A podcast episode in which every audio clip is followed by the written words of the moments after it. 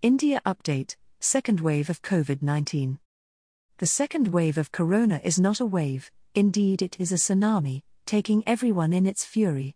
One of my friends, Mr. Joe, called me up on the 19th of April to seek help for hospitalization as he was finding it difficult to breathe as his saturation level was below 90, without knowing that I myself was suffering from coronavirus and had been self isolating for five days already.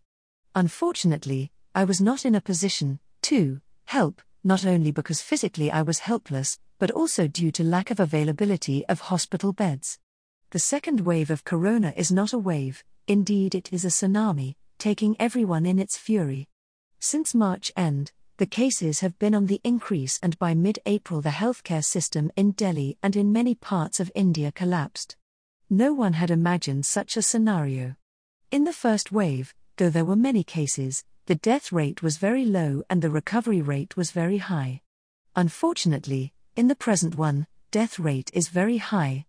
I myself grieve for the loss of three of my priests in my own order, a couple of relatives and some friends the topic of everyone's conversation is related to corona and death. In Noida, one of the neighborhood towns of Delhi where I live, the situation is no different. There is no one who is not affected and afflicted by the virus. Psychologically and emotionally, everyone is at their lowest ebb. The saddest part is the collapse of healthcare infrastructure. People die due to lack of oxygen. Oxygen, unfortunately, is a luxury here. Everyone who has corona has to fend for himself or herself if they want to breathe. Where is the constitutional guarantee of a right to life?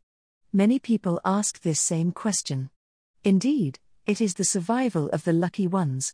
There are many poignant stories emerging from every corner of India.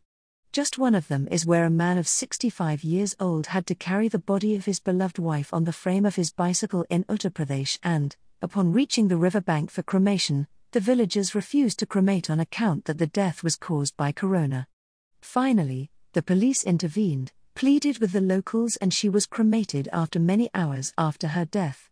The poor people in India live a life hardly with any dignity. Unfortunately, with such a massive number of people succumbing to the virus, even in death there is no dignified cremation or burial.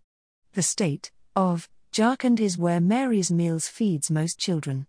Unfortunately, the virus has been raging there since mid April. Hospitals are full, death rate is very high. Many of the family members of our Mary's Meals children continue to leave this world in whirlpool of tragedy. Even one of the active voluntary staff of Mary's Meals, a Catholic priest, passed away last week in Dumka, Jharkhand. The gulf between life and death is so narrow. Unfortunately, the trajectory of life is that death is knocking at one's door. Father Hossein Tarakon Bread Noida, Mary's Meals partner in India. Brought to you by Audio Harvest.